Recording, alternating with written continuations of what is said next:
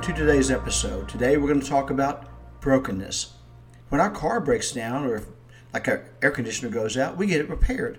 So why don't we fix ourselves? All of us, every single one of us, are broken in some way. Our lives might look good, even perfect on social media, but we hide our true selves. We're afraid that if people see us as, as we are, they might not like us. But all of us have past hurts, pain, unresolved issues, and great memories. This makes us who we are. We can fix this. We can fix our emotional brokenness through self work.